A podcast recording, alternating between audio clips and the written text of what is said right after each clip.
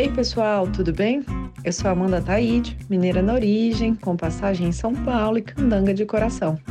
Casada, mãe do Pedroca Pipoca de 3 anos, do Luquinhas Pimpão de 1 ano e tutora do Vira-Lata Farofa. Sou professora doutora da UNB dos cursos de Direito Empresarial, Concorrência e Comércio Internacional. Apaixonada pela vida acadêmica, eu adoro inventar moda para facilitar a compreensão dos temas jurídicos pelos alunos. Então, esse é o Direito Empresarial Café com Leite, um podcast voltado para os estudantes de graduação e iniciantes no mundo do direito comercial, para que possam aprender ouvindo a bibliografia obrigatória e complementar do nosso curso. Esse é um podcast simples, curto e gostoso, como um café da manhã mais rapidinho durante a semana.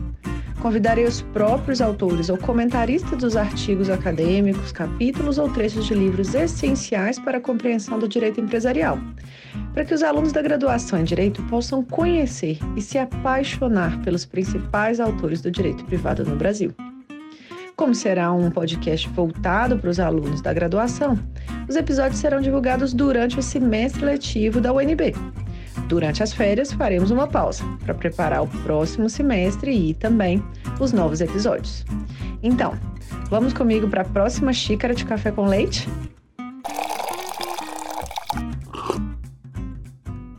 A nossa xícara de café com leite de direito empresarial de hoje vai tratar da Lei de Liberdade Econômica, que foi promulgada no Brasil em 2019, a Lei 13.874.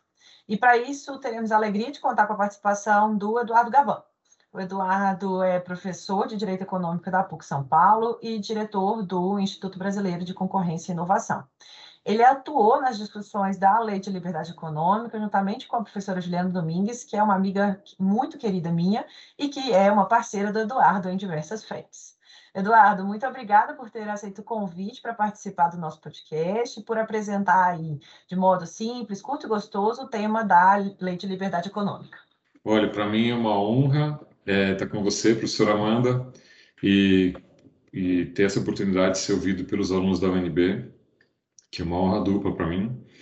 Muito obrigado mesmo, espero que a gente possa é, conversar de coisas boas, de maneira simples e agrade todo, a todos, né? Obrigada, Eduardo. E para a gente começar, então, para os alunos entenderem de onde que veio essa discussão sobre a necessidade de é, elaboração de uma lei de liberdade econômica. Olha, essa lei de liberdade econômica ela é muito festejada por alguns, odiada por outros. Né?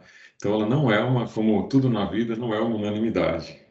Então, há muitos professores, amigos que eu convivo assim quase que diariamente que alegam que a lei não deveria, não precisaria existir, né? Então, a resposta para a sua pergunta, professora Amanda, vou chamar de Amanda, somos dois professores, ela, ela transcende o direito comercial, a minha, ao meu ver. Ela é uma, é uma, a resposta envolve mais a, uma é, filosofia por trás do papel do Estado, né? E do Estado brasileiro especificamente, vis-à-vis -vis o que está escrito na Constituição.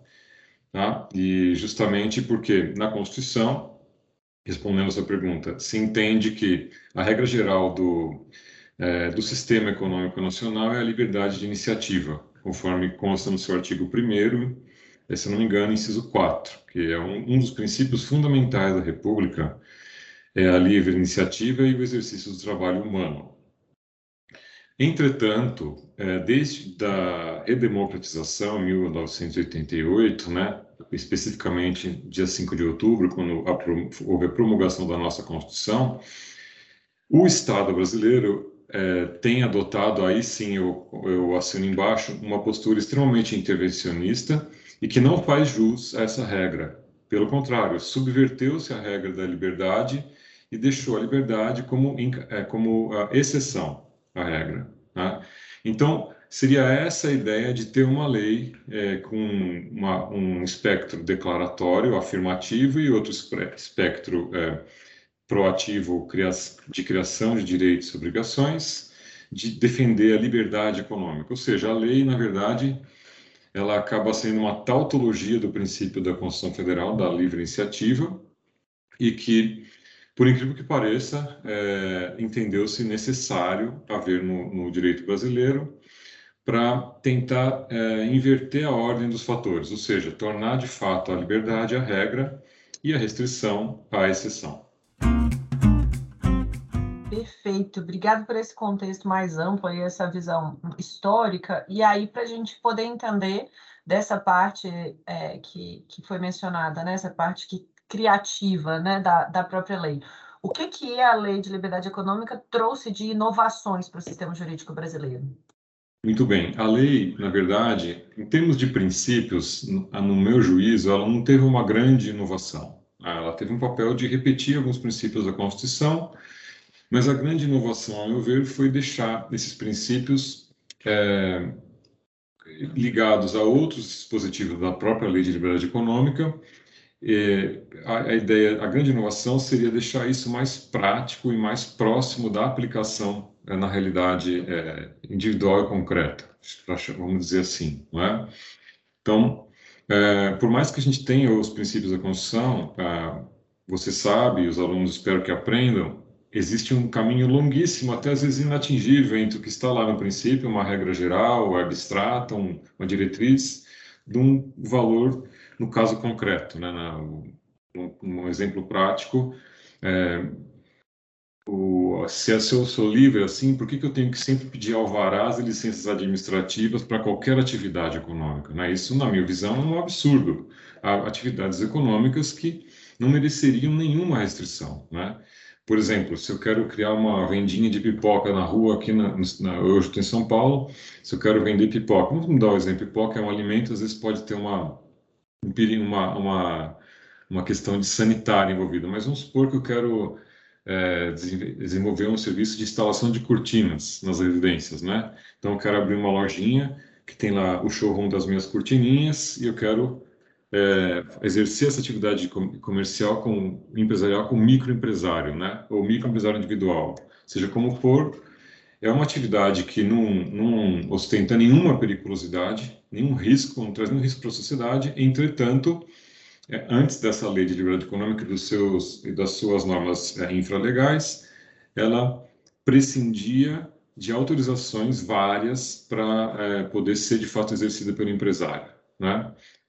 Então, essa necessidade absurda de é, autorizações e é, níveis burocráticos de aprovações para que um microempresário individual possa exercer é, essa atividade é uma das doenças que procurou atacar a lei de liberdade econômica com seus princípios afirmativos de liberdade e as suas regras subsequentes, né, que a gente pode comentar é, ao longo da nossa conversa. Ótimo. É, nesse, é, é exatamente esse ponto que eu gostaria de, de continuar evoluindo nossa conversa, né? Aqui no, no artigo 2 né, da Lei de Liberdade Econômica, a gente tem os princípios né, que norteiam a lei. É, então, a liberdade como garantia de exercício de atividades econômicas, a boa-fé do particular perante o poder público, a intervenção subsidiária e excepcional do Estado, reconhecimento da vulnerabilidade do particular. De que modo que esses princípios eles inovam eles alteram os princípios que são tradicionalmente colocados aí é, pelo direito comercial, é, pela é, que a gente que a gente vê, vamos dizer, nos manuais de modo tradicional quando a gente vai falar, né, de fontes do direito comercial e a gente vai falar de princípios do direito comercial, de que modo que isso altera a lei de liberdade econômica altera ou não e e aí a segunda parte da pergunta é de que modo que isso, que conversa com um pouquinho que você falou, é ou não seria ou não necessário de estar aí é, expressamente previsto? Veja, os princípios por si só já sa saem um pouco do, dos princípios de as fontes do direito comercial, né? Porque, por exemplo, a liberdade como garantia do exercício de atividade econômica. Isso não é, na, a meu juízo, não é um princípio de direito comercial, é um princípio né, da, da, da, é uma é um fundamento da República, é uma regra geral, um princípio constitucional, né?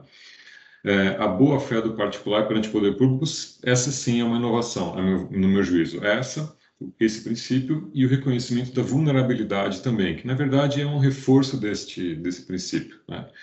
Isso, esses dois princípios no, no, me parecem que reforçam bastante o princípio da autonomia da vontade, que, e que, que sim, é ensinado sim como um princípio de direito civil de maneira geral, mas também é, nós encontramos como podemos identificá-lo como princípio de direito empresarial, né? O direito de empreender e aí mais é, utilizando a terminologia que eu imagino que nós estudamos na graduação, direito comercial, né? Então hoje nem se chama mais comercial, na UNB chama, mas aqui em São Paulo, por exemplo, não se chama mais direito comercial, direito empresarial, que é um pouquinho mais amplo, enfim. No final do dia, para quem leciona comercial, é, normal, normalmente é, se festejou essa lei, porque eles deram uma elevada um pouco na importância do, da disciplina do direito comercial em comparação às outras, sabe? Tem essa competição de disciplinas, né, que é a mais importante, tal. No começo da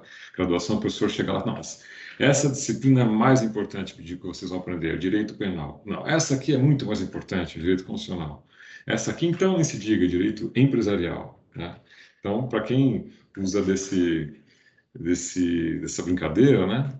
pode falar, nossa, a lei ela deixou mais importante o direito empresarial. Né? Porque agora o direito administrativo tem que submeter à vontade do indivíduo. Na verdade, sempre deveria ter que submeter. O problema é que, na prática, embora esteja lá o ditame de liberdade, o Estado foi subvertendo e o particular se submete à vontade do Estado. Tanto é que eu, quando fui aluno é, do professor Celso Antônio de Mello, os grandes princípios MOR que ele ensinava que, que dirigiriam a atividade jurídica é a supremacia do interesse público sobre o interesse particular e a indisponibilidade do interesse público. Ou seja, no final do dia, o Estado pode fazer o que quiser, desde que justifique que é, é mais importante o interesse do Estado que o do indivíduo. Esse tipo de norma, esses dois princípios, liberdade e, e vulnerabilidade, boa-fé, intervenção subsidiária e excepcional, são contra-argumentos essa ideia tradicional do administrativismo francês, né, que é supremacia do interesse público sobre o particular a qualquer custo e a indisponibilidade do interesse público. Né? Não que não sejam importantes, são, só que do, do, a maneira que nós aprendemos, vamos dizer, que eu aprendi com esse professor que eu mencionei, é uma maneira que praticamente esses princípios se tornaram é, é, quase postulados da Constituição, não escritos, né? Porque não estão na Constituição. Mas a gente aprendeu isso na faculdade e certamente não só eu aprendi, mas muitos aprenderam e muito por causa desse ensino que eu, eu atribuiria uma herança. Ah, você pode falar melhor do que eu.